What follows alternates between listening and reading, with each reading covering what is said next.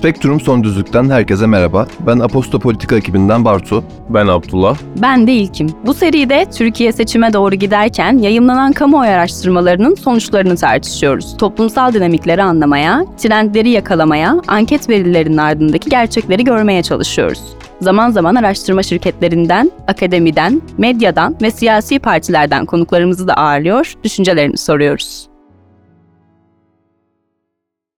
Spektrum Son Düzlük'ten herkese merhaba. Bu hafta konuğumuz siyasal iletişim uzmanı Doktor Gülfem Saydan Sanver. Gülfem Hanım hoş geldiniz öncelikle. Hoş bulduk. Çok teşekkür ederim davetiniz için. Rica ederiz. Kabul ettiğiniz için biz teşekkür ediyoruz. Bu hafta sizinle, sizin uzmanlık alanınız olan seçim kampanyalarını konuşacağız aslında. Hem 2019 yerel seçimlerindeki seçim kampanya sürecini hem de önümüzdeki süreçte bizi neler bekliyor bunları konuşmak istiyoruz. Siz 2019 yerel seçimleri sürecinde CHP İstanbul İl Başkanı Canan Kaftancıoğlu, CHP Antalya Büyükşehir Belediye Başkanı Muhittin Böcek ile beraber çalıştınız.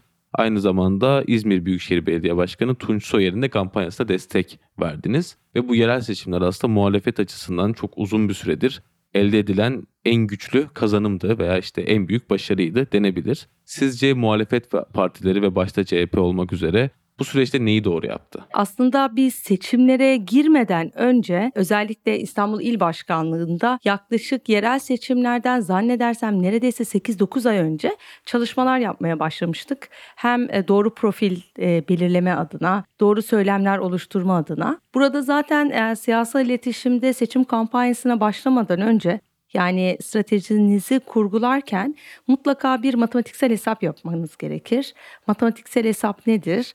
İşte benim taban seçmenim, sadık seçmenim ne kadar, kararsız seçmen sayısı nedir, karşı tarafın ideolojik seçmeninin rakamı nedir, ne kadar seçmeni kendime çevirmem gerekiyor. Yani bu kampanyada ana hedef kitlelerim ne olacak, söylemlerim ne olacak gibi temel bir strateji kurmanız lazım. Biz bu stratejiyi belirlerken şunun çok net farkındaydık. Cumhurbaşkanı Erdoğan hemen hemen her seçimde yani bu seçim ister kendi seçimi olsun, ister referandum olsun, ister bir yerel seçim olsun ana aktör kendisi olarak belirliyordu. Ve ana aktör kendisini belirlediği için de genelde söylemleri hep daha ulusal, daha makro söylemler üzerinden seçim kampanyaları yürütüyordu. Dolayısıyla biz yerel seçimlerde de böyle bir süreç izleyeceğini öngörmüştük. Bunun üzerine karşı bir strateji belirlemek istedik biz ve orada fikir olarak e, makro adaylar ve makro siyaset değil daha mikro adaylar, yerelden adaylarla tam bir yerel seçim kampanyası yapılma fikrini benimsemiştik. Dolayısıyla o zaman Sayın Canan Kaftancıoğlu bununla ilgili Kemal Bey'e e, sunumlar da yapmıştı. Zannedersem Kemal Bey'in kendi çalışmalarında da bu ön plana çıktı ve Kemal Bey ana adaylarda yani Büyükşehir Belediye Başkanı adaylarının hemen hemen hepsini daha önce ilçe belediye başkanlığı yapmış yerel adaylardan belirledi. Bu neye yaradı? Bu temelde şuna yaradı. Böylece yerel adaylar aslında seçmenlere hep yerel çözümler sunma ve yerelde kalabilme şansı elde ettiler. E, netleştirmek adına soruyorum. Şimdi mikro siyasetten kastınız ve bu bir yerel seçim olduğu için işte belediyenin altyapı sorunları, belediyenin sosyal hizmetleri veya işte sosyal yardımlar, insanların günlük hayatta karşılaştığı küçük sorunlar ve muhalefet tarafından belirlenen adayın da bu küçük sorunları çözeceğini vaat etmesi. Doğru anladım değil mi? Bununla beraber bu bölüm doğru ama sadece bununla sınırlı değil. Yerel adaylar büyük şehirde seçmenlere Türkiye'den, Türkiye sorunlarından bağımsızca içinde bulundukları şehirde daha yüksek bir yaşam kalitesinde yaşamayı vaat ettiler. Yani Adalet ve Kalkınma Partisi'nin çok uzun yıllardır bu AK Parti belediyeciliği adı altında sunduğu daha çok altyapı yatırımlarına dayanan belediyecilik anlayışının karşısına daha yaşam kalitesini yükseltecek insan odaklı bir e, yerel yönetim anlayışı sundular. Böyle bir anlayışı sundukları zaman da işte Türkiye'deki belli başlı bazı problemlerle ilgili fikir beyan etmeleri gerekmedi de. Yani özellikle temelde Adalet ve Kalkınma Partisi'nin ulusal güvenlik ve iç güvenlik söylemlerini e, otomatik olarak bertaraf etmiş oldular. Çünkü siz bambaşka bir alana kaydırmış oldunuz seçmenlere. Dolayısıyla da seçmenler de yerel seçimde aslında öncelik dedikleri hikaye kendi yerel yaşamları oluyor. Yani bulundukları il, bulundukları ilçe hatta daha da mikro düzeyde bulundukları mahallede ona ne fayda ve ne kolaylık sağlayacaklarına çok bakıyorlar. Dolayısıyla da yerel adaylar, muhalefetin yerel adayları da buna odaklandıkları zaman çok daha başarı elde ettiler. Şimdi muhalefetin yani mikro siyasette e, iktidara karşı başarılı olduğunu yerel seçimlerde gördük sizin de söylediğiniz gibi. Ama önümüzdeki genel seçimlerde artık bir makro siyasetin içerisindeyiz. Ve AK Parti ve Cumhurbaşkanı Erdoğan makro siyasetin kendisine sağladığı faydaları iktidar olmanın da tabii çok büyük bir artısı var. Sonuna kadar kullanıyor. Şimdi biz geçtiğimiz süreçte yani geçtiğimiz yıl aslında muhalefetin ve altılı masanın özellikle yükseliş ivmesi yakaladığını gördük çok uzun bir süre. Bunda tabii yaşanan ekonomik krizin çok büyük etkisi vardı. Ve yavaş yavaş aslında muhalefetin bu ivmesini kaybettiğini ve Erdoğan'ın hem ekonomik hem de dış politikadaki hamleleriyle o hem görev olayındaki düşüşü hem de AK Parti'nin düşüşünü tersine çevirdiğini görüyoruz. Şu an muhalefet neyi yanlış yapıyor sizce veya iktidar neyi doğru yapıyor? Bu tablo nasıl tersine çevrildi bu kadar kısa bir sürede?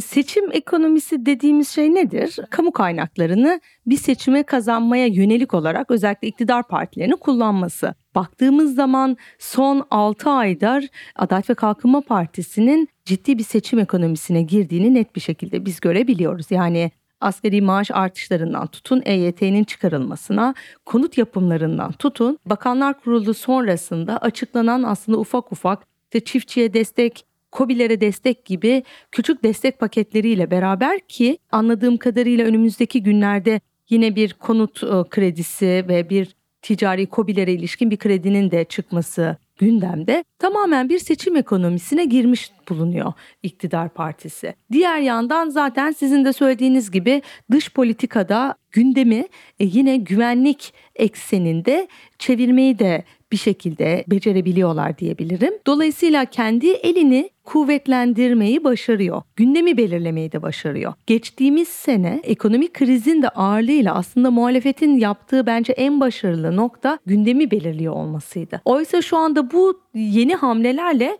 iktidar partisinin biraz daha gündemi belirlediğini görebiliriz. Muhalefetin bu süreçte bana kalırsa yaptığı temel hatalardan biri altılı masayı hala topluma bir birlik olarak tam olarak sunamamış olması. Sizinle bu kaydı yaptığımız bugün 10. toplantılarını gerçekleştirecekler. Siz de takdir edersiniz ki ilk günlerdeki buluşmaların heyecanı artık 10. toplantıda seçmende yok. Neden yok? Çünkü 10 toplantı boyunca seçmenin belli bir takım beklentilerine maalesef ki altılı masadan bir net sonuçlar çıkmadı. Bu eleştiriyi yaptığımız zaman genel olarak hep altılı masadan olur mu? Biz parlamenter sisteme geri dönüşle ilgili ciddi bir çalışma yaptık, bunu seçmenlere sunduk gibi bir tepki de geliyor. Evet haklılar, doğru. Parlamenter sisteme dönüşle ilgili ciddi bir mutabakatları var. Bununla ilgili deklarasyonda yayınladılar, sunum da yaptılar. Bu doğru. Ama Seçmen için bu çok uzak bir şey. Yani seçmenler içinde bulundukları sistemin değiştirilmesini değil, haftanın günün sonu nasıl getirecekleriyle ilgileniyorlar şu anda. Özellikle ekonomik krizin ne kadar derin olduğunu düşünecek olursak bu tarz sistem değişikliği tartışmaları onları kendi problemlerinden de bir anlamda birebir de hitap etmediği hissiyatı yaratıyor bence. Onlar daha çok kısa, orta ve uzun vadede bu ekonomik krizden nasıl çıkacaklarını merak ediyorlar. İşte dün örneğin çok gündemdeydi Eğitim Bakanı özel okulların zam oranını açıkladı. Eğitim politikası ile ilgileniyorlar. Çünkü maalesef ki eğitim politikamızda çok büyük aksaklıklar var. Oysa ki biz çok iyi biliyoruz ki özellikle sosyoekonomik olarak düşük gelir seviyesindeki aileler için çocukların eğitimi çok önemlidir. Çünkü çocuk onlar için aynı zamanda bir yaşam sigortasıdır. Bir kurtuluş yoludur. Bir kurtuluş Evet. yoludur. Evet. Dolayısıyla belli konular bazen çok arka plana itiliyor. İşte bu tarz eğitim gibi. Oysa ki sizin seçmenleri belli noktalara ikna edebilmeniz için rasyonel vaatlerinizin arkasında mutlaka duygusal bir takım bağlar kurmanız lazım.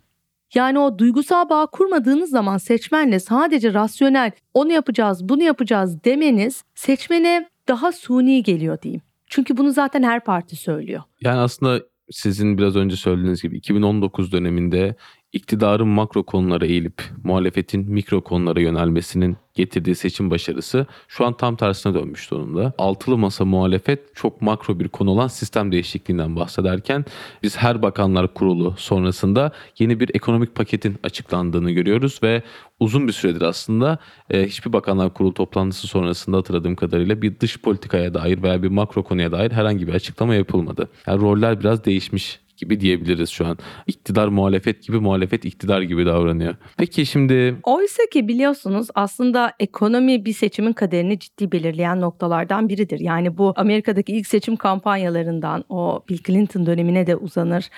It's the economy stupid. Çok kampanyaların gidişatını değiştiren noktalardan biridir. Ya da Demirel'in bu konuda biliyorsunuz e, kaynamayan tencerenin deviremeyeceği iktidar, İktidar yoktur. yoktur sözü. Bunlar çok doğru çünkü bunlar a, aslında belli yaşanmışlıklar sonrasında çıkan net bize göstergeler. Bu çok doğru. Yani muhalefetin bu dönem ekonomi gibi maalesef ki diyeyim. Çünkü hepimiz bu ekonomik krizin altında eziliyoruz. Maalesef ki elinde aslında çok büyük bir söylem üstünlüğü var. Fakat halen bana kalırsa bunu kendi ekonomi kurmaylarıyla nasıl çözeceklerini seçmenlere ikna edebilme noktasına gelemediler. tam burada çok güzel bir soruya geçmek istiyorum. Şimdi İyi Parti de, Deva Partisi de, Cumhuriyet Halk Partisi de ekonomi konusunu aslında muhalefet içerisinde tekellerini almaya çalışıyorlar. İşte Deva Partisi lideri Ali Babacan çok başarılı bir ekonomi bakanı olduğunu söyleyerek İyi Parti böyle ünlü isimleri ekonomi kurmayı olarak partiye katarak ve Cumhuriyet Halk Partisi de geçti kısa bir süre önce ikinci yüzyıla çağrı gibi iddialı bir program düzenleyerek ekonomi paketleri açıkladılar. Ama bunların hiçbirinin aslında toplumda bir karşılık veya heyecan uyandırdığını görmedik. Özellikle CHP'nin programı beğenilmekle beraber çok fazla da eleştirildi. Yabancı akademisyenlerin çağrılması veya çağrılan konukların fiziki olarak toplantıya gelmemesi veya biraz önce de dediğiniz gibi bu konuların çok makro olarak kalması CHP'nin programının istediği etkiyi yaratmadı. Sizce CHP'nin ikinci yüzyıla çağrı programı bir başarı mıydı, geleceğe sesleniş miydi yoksa e, seçmen açısından büyük bir fiyasko muydu? İkinci yüzyıl toplantısının üzerinden ne kadar zaman geçti? Daha henüz Yaklaşık bir ay bir ay geçti Evet. değil mi? Şu anda biz seçmenlere sokağa çıksak ve Cumhuriyet Halk Partisi size ikinci yüzyıl vizyon toplantısında ne anlattı desek ne hatırlıyorlar? Bir tek bir şey hatırlıyorlar. Bir Amerikalı danışmanın konuştuğunu hatırlıyorlar bana kalırsa. Onun dışında çok da bir şey hatırlamıyorlar. Yani oradan seçmenin aklında kalan herhangi bir vaat var mı? Yani bir ay sonra seçmen ikinci yüzyılda toplantısında Cumhuriyet Halk Partisi şunu vaat etti diyebiliyor mu? Eğer diyemiyorsa zaten o toplantıya başarılı demek mümkün değil. Çünkü siz ancak seçmenin aklında kalanlarla seçimi kazanacaksınız. Dolayısıyla bana kalırsa ikinci yüzyıl e, vizyon toplantısı zaten biraz karışık bir toplantıydı. Fazlasıyla uzundu. Dört buçuk saat kadar. İçindeki akademisyenlerin anlattıkları elbette ki çok değerli olmakla beraber aslında çok da seçmenlere birebir hitap eden noktalar değildi. Sunumlar çok uzundu. Amerikalı danışmanın zaten ilk başta ikinci yüzyıl vizyon toplantısında Türk seçmenine değil yani bizim güncel sorunlarımıza değil daha global elbette ki bizim de sorunlarımız ama seçmenin öncelikli sorunları değil diyeyim. Akademi dünyasında sesleniyor gibi de Evet, e, orada özellikle açılış konuşmasını bir yabancının yapmış olması, yabancı danışmanı yapmış olması ve onun da işte iklim değişikliği, buzul çağı gibi dediğim gibi seçmenin şu anda birebir de gündemi olmayan bir konuyla ilgili açılış yapmış olması zaten bana kalırsa e, çok da seçmene hitap eden bir süreç olmadı. Seçmene hitap eden bir süreç değilse bu neden bu kadar seçmenlere yönelikmiş gibi anlatıldı onu da bilmiyorum. Aslında belki de Cumhuriyet Halk Partisi bunu daha entelektüel dünyaya, akademisyenlere biz kendi duruşumuzu, pozisyonumuzu anlatmak istiyoruz diyerek yapsaydı belki daha anlamlı olurdu. Böyle bir eleştiri olmazdı. Ama genel olarak ben o toplantının sonuçları itibariyle başarılı olamadığını düşünüyorum zaten. 150'den fazla yayın ve podcast, Aposta editörlerinin kaleminden özel dosyalar, sektör yayınları, köklü dergiler, önde gelen gazetecilerin köşe yazıları ve uluslararası yayınlarla genişleyen derinlikli içerik kataloğumuzu Aposta Premium'la keşfedebilirsiniz. Bilgi alma tecrübenizi yeniden tanımlayacak olan Aposta Premium deneyimi sizi bekliyor. Premium'a yükselmek için açıklamadaki bağlantıya tıklayabilirsiniz. Şimdi sizin de dediğiniz gibi Altılı Masa bugün 10. toplantısını gerçekleştirecek ve şu an seçmenlerin aslında tek bir talebi var. Aday kim? Ve bugüne kadar da ısrarla e, açıklanmadı. Hatta Kılıçdaroğlu geçtiğimiz günlerde basın toplantısında dilimizde tüy bitti artık. Hani ortak adayı açıklayacağız bana sormayın minvalinde bir konuşması vardı. Sizce bu doğru bir strateji mi? Hala açıklanmamış olması, işte adayımızın yıpratılmasını istemiyoruz gibi bir e, ön mantıkla muhtemelen adayın bugüne kadar açıklanmamasını nasıl değerlendiriyorsunuz? Artık seçim tarihlerinin tartışıldığı bir noktada işte Nisan mı olacak, Mayıs mı olacak? Farz edelim zamanında oldu. Zaten bu da 18 Haziran. Bugünden itibaren 6 ay var. 6 ay öyle zannedildiği gibi uzun bir süre değil. Çünkü zaten kampanya yapmak için sizin her şeyinizin hazır olup seçmenlere ulaşma noktanızda 6 ay nispeten kısa bile sayılabilecek bir süre. Neden? Çünkü zaten bu e, seçimin son 2-3 ayı bütün partilerin sahada olduğu, vaatlerin, adayların, herkesin birbirine e, içine girdiği, Havada uçuştu. havada uçuştuğu karma karışık bir süreç oluyor. Ve biz biliyoruz ki bu nedenle aslında sizin o tam kampanya dönemi değil ondan bir önceki dönemlerde anlattığınız şeyler yeri geliyor seçmenin aklında daha fazla kalabiliyor. Şuna katılmıyorum ben. Seçmenlerin ilgisi adayın kim olacağında değil diye bir eleştiri var Cumhuriyet Halk Partisi'nde ve bazen altılı masada. Bunun daha çok medya tarafından yaratıldığını söylüyorlar ama ben buna katılmıyorum açıkçası. Çünkü hikaye kadar hikayenin anlatıcısı önemli bir şeydir. Özellikle siyasette lider her zaman için önemlidir. Kaldı ki Türk toplumu çok lider odaklı bir toplum. Ortada bir hikaye olduğunu düşünüyor musunuz? Bir de evet tam da zaten ona gelecektim. tamam. Eğer zaten hikaye anlatıcınız yoksa şu anda, yoksadan kastım ilan etmek istemiyorsanız hikaye anlatıcınızı şu anda o zaman en azından seçmenlere o hikayeyi ve o resimdeki birlikteliği çok kuvvetli bir biçimde vermeniz lazım. Ama şu anda yapılan ikinci bir hata bu birlikteliğin çok kuvvetli bir resim halinde verilmiyor olması. Şimdi Macaristan seçimlerinde Orban'ın en güçlü söylemlerinden biri oradaki ittifakında seçimin hemen akabinde dağılacağını çünkü ittifakın içinde uyuşmazlıklar olduğunu ve böyle bir karma ittifak grubunun asla ülkeyi yönetemeyeceğiydi. Aynı söylemi burada da görüyoruz aslında. Bunun başından beri biz zaten Sayın Cumhurbaşkanı ve Adalet ve Kalkınma Partisi tarafından da kullanılacağını biliyorduk. Çünkü bu bütün bu tarz ittifaklı seçimlerde karşı tarafın kullandığı bir söylem. Dolayısıyla bu söylemin zaten oluşacağını biliyorduk. Halbuki muhalefetin tam bunun karşısında çok daha güçlü bir birliktelik vermesi gerekirken yeri geldi liderlerin medya üzerinden birbirlerine mesaj vermeleri, yeri geldi hala biz o güçlü fotoğrafı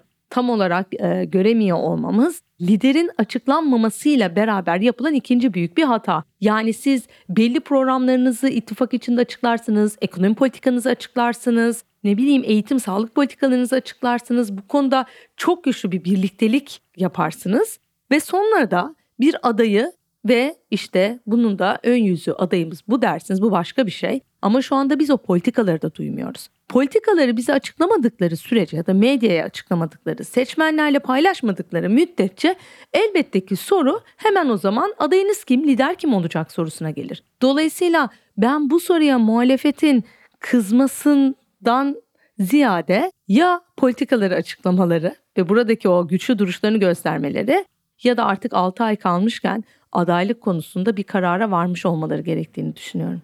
Şimdi diyelim ki kısa bir süre içerisinde Altılı Masa'nın Cumhurbaşkanı adayı açıklandı ve mitingler başladı. Normal şartlarda bir Cumhurbaşkanı adayı kendi partisini veya bir ittifakı temsil ettiği için ortak bir programla aslında seçmenlere hitap eder. Şimdi Cumhur İttifakı'nda biz şunu görüyoruz. Milliyetçi Hareket Partisi'nin bir parti programı yok aslında. Hani ekonomide, dış politikada, iç politikada da tüm alanlarda da AK Parti'nin politikaları üzerinden gidiliyor ve Milliyetçi Hareket Partisi buna destek veriyor. Ama altılı masada hemen hemen tüm partiler işte ekonomi, dış politika, göç vesaire tüm alanlarda farklı politika önerileri ürettiler ve bunları da kamuoyuyla zaman zaman paylaşıyorlar. Bu altılı masanın adayı mitinge, seçim meydanına çıktığı zaman hangi programı temsil edecek? Hangi partinin ekonomi programını savunacak? Ve bu seçmende bir kafa karışıklığı yaratmaz mı sizce? Cumhur İttifakı'nda evet Adalet ve Kalkınma Partisi'nin politikaları ön planda olsa da arkadaki daha baskın ve temel ideolojinin Milliyetçi Hareket Partisi'nden geldiğini ama söylememiz mutlaka şart. Yani zaten son dönem özellikle Cumhur İttifakı ile beraber Adalet ve Kalkınma Partisi'nin daha o milliyetçi söylem ağırlığının seçmenlerde ve kamuoyunda da etkisini görüyoruz. Dolayısıyla orada belki şöyle bir saptama yapabiliriz. İdeolojisi e, Milliyetçi Hareket Partisi'nden İktidarda. ideolojisi iktidarda e, politikaları Adalet ve Kalkınma Partisi'nden diyebiliriz. Muhalefete geldiğimiz zaman evet şimdi farklı partiler, farklı programlar var. Benim bildiğim kadarıyla ortak masalar oluşturuldu. Ekonomi için, dış politika için, e, sağlık için, anayasa, e, yeni bir anayasa taslağı için farklı masalar oluşturuldu ve o masalarda partiler temsil ediliyorlar ve ortak program yazıyorlar. Yani özellikle ekonomi masasında ortak bir program yazıldığını biliyorum. Dolayısıyla Cumhurbaşkanı adayı ittifakın bu ortak ekonomi programını anlatacak seçmenlere. Yani kendi parti programını değil, ortak programı anlatacak. Bu ortak programda da neler olacak? Yine benim bildiğim kadarıyla daha kısa ve orta vadeli ilk başta yapılacaklar ağırlıklı bir politika olacak bu. Dolayısıyla seçmenlerde şu açıdan bir kafa karışıklığı olacağını düşünmüyorum. Dediğim gibi ortak bir politika açıklayacak başkan.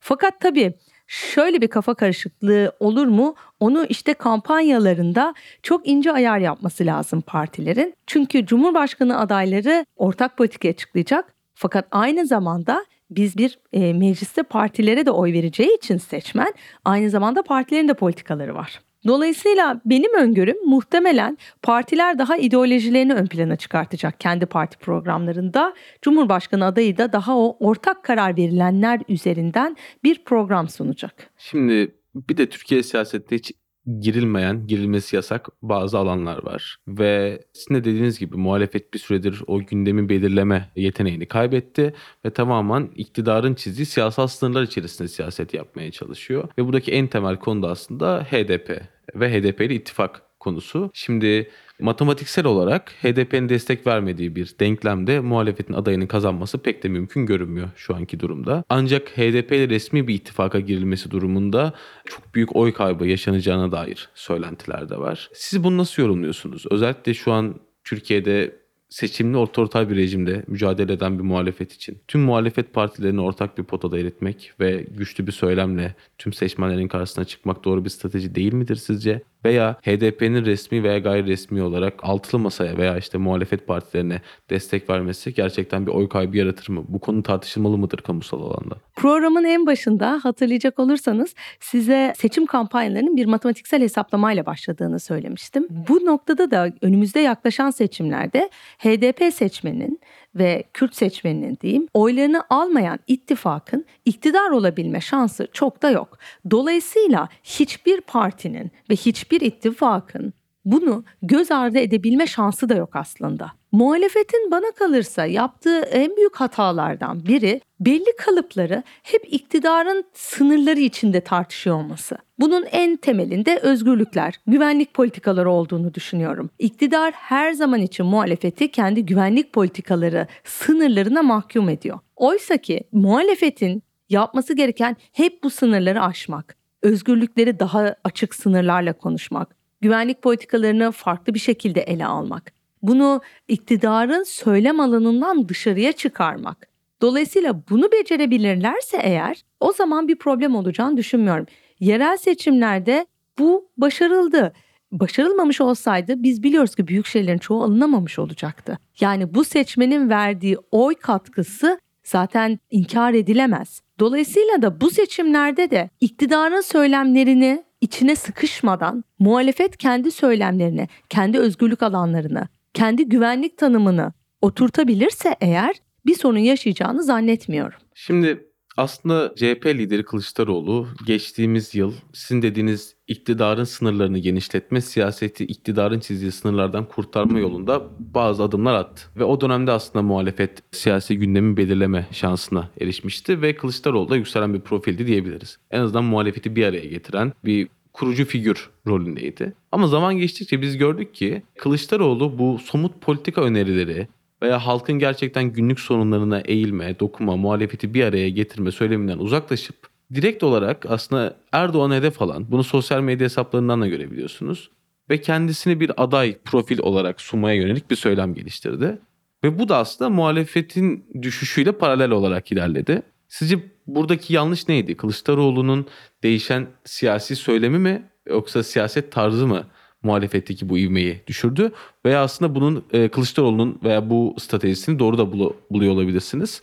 Sizden bir profil değerlendirmesi rica ediyorum ben. Ee, şöyle söyleyeyim, e, muhale- yani iktidarın e, son dönem daha o üzerindeki ağır baskıyı atmasının, kendisinin daha moral motivasyon bulmasının altında elbette ki muhalefetin yaptığı bir takım hatalar var ama özellikle bence bu seçim ekonomisinin onlara verdiği güvenin de ciddi bir payı olduğunu düşünüyorum ben. Yani özellikle Adalet ve Kalkınma Partili siyasetçiler hikayenin ekonomik eksende döndüğünü düşündükleri için ekonomik ufak rahatlatmalarının bile onlara çok daha pozitif döneceği gibi bir kanaate sahipler.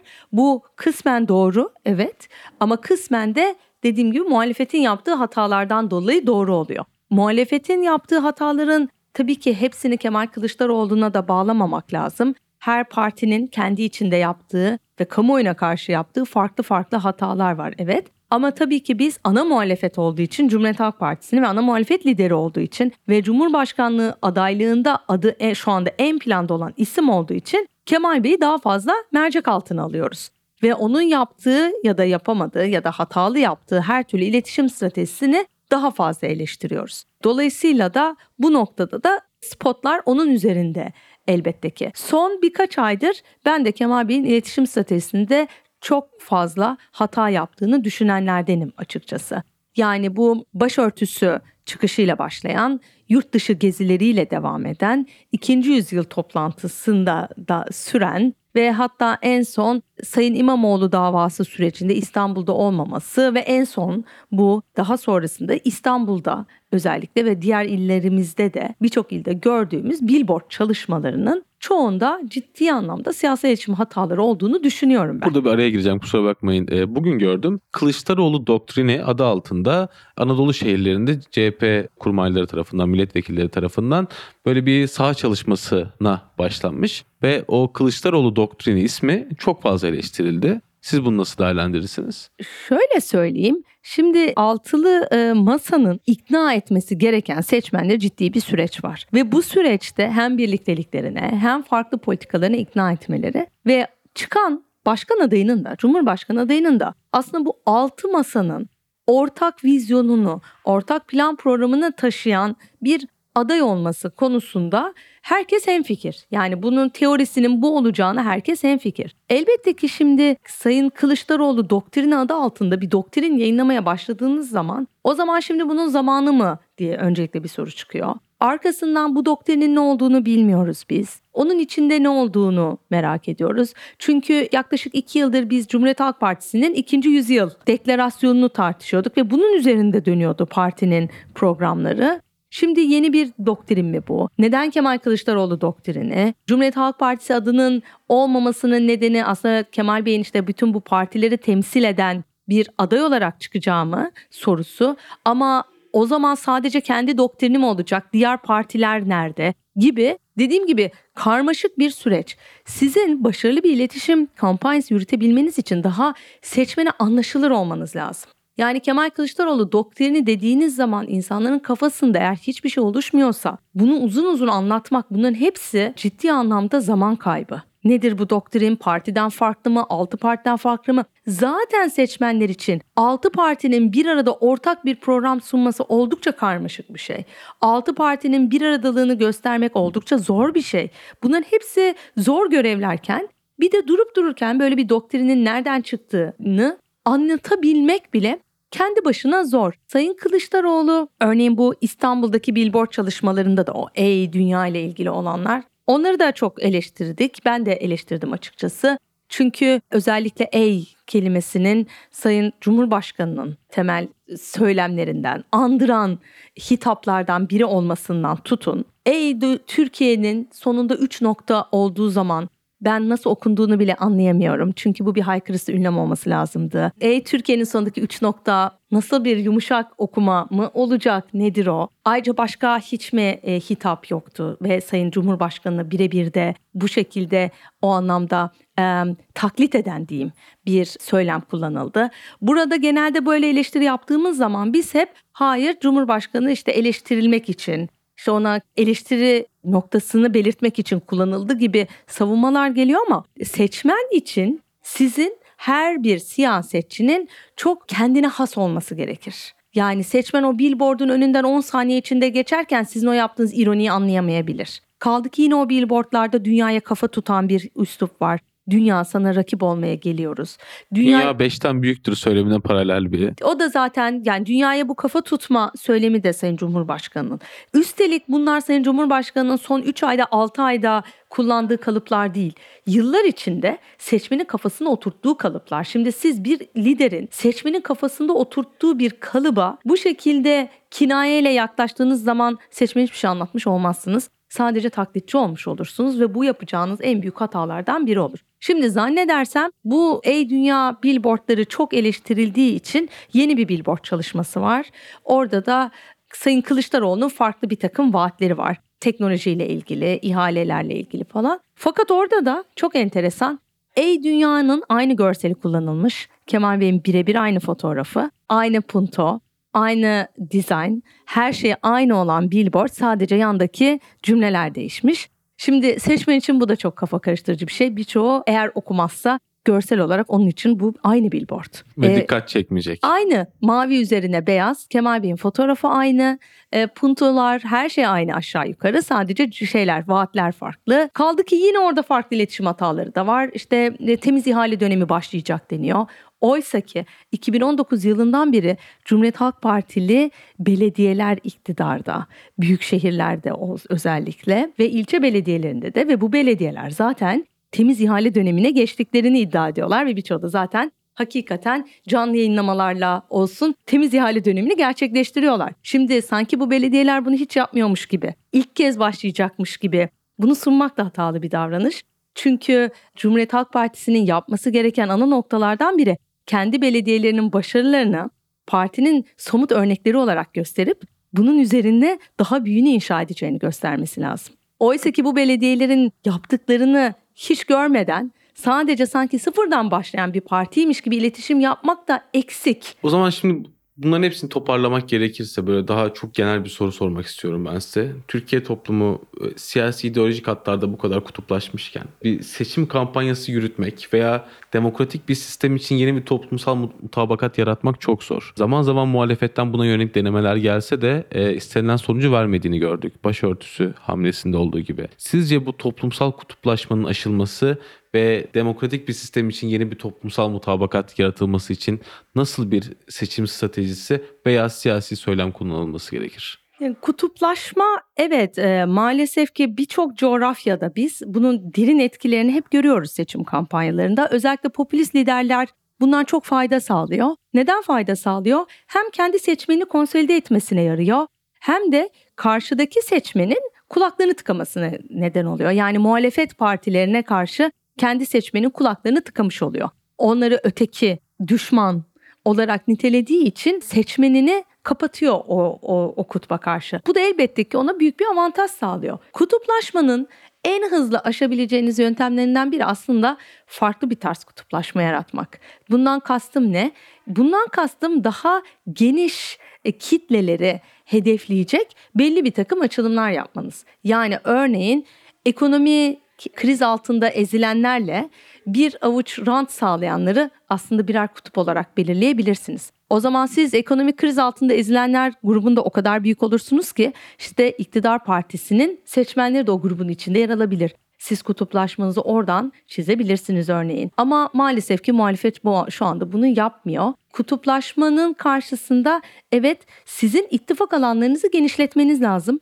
Altılı Masa'nın zaten en büyük başarısı buydu ve başarısı bu. Birbiriyle ideolojik olarak farklı, senelerce büyük rekabet altında olmuş, rekabet içinde olmuş partiler bir masada Türkiye'nin gelişimi için, toplumsal mutabakat yaratmak için aynı masada politika üretmeye çalışıyorlar. Bu çok değerli bir şey.